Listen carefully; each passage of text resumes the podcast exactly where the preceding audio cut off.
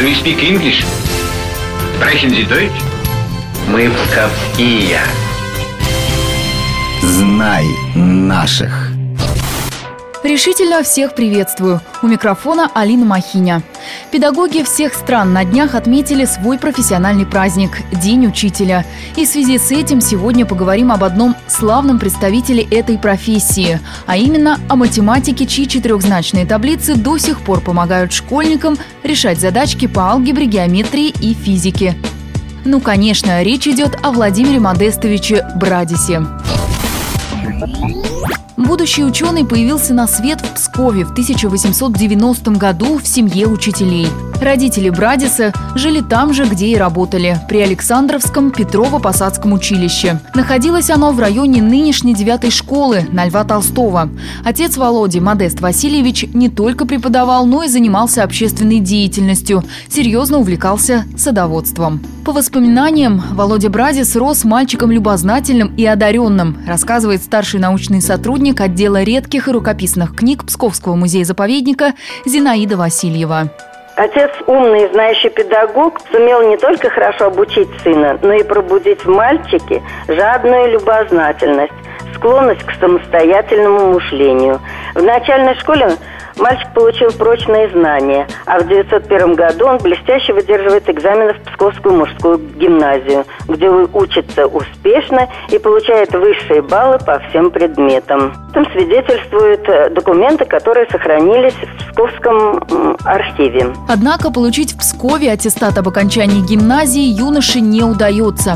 Владимира Брадиса, как и отца, арестовали за принадлежность к псковской группе социалистов-революционеров – Аттестат ему вручили в Сибири, куда он был сослан на три года. В ссылке Владимир Брадис активно занимается самообразованием, изучает английский, читает математические труды, научно-популярные журналы. В 1912 году Володя возвращается в Псков уже взрослым человеком. Потеряв отца, умершего в ссылке, он в 20 лет становится главной опорой для своей семьи. Чуть позже Владимир Брадис поступает на физмат Петербургского университета. Необычайно работоспособный и целеустремленный, он экстерном заканчивает учебный курс и остается в этом вузе на кафедре математики. После начала Первой мировой войны перебирается в Тверь, где работает в Институте народного образования. Уже будучи молодым преподавателем, Брадис задумывается о повышении эффективности обучения математики. Все его работы легли в основу книги «Методика преподавания математики в школе», которая выдержала несколько изданий на разных языках. Но главный труд Брадиса увидел свет в 1921 году. Это таблица четырехзначных логарифмов и натуральных тригонометрических величин. Именно они стали основой для всем известных и до сих пор используемых четырехзначных математических таблиц. Книга переиздавалась более 60 раз, практически ежегодно. С помощью таблиц Брадиса можно с точностью высчитать тригонометрические функции. Да-да, те самые синус, косинус, тангенс и котангенс.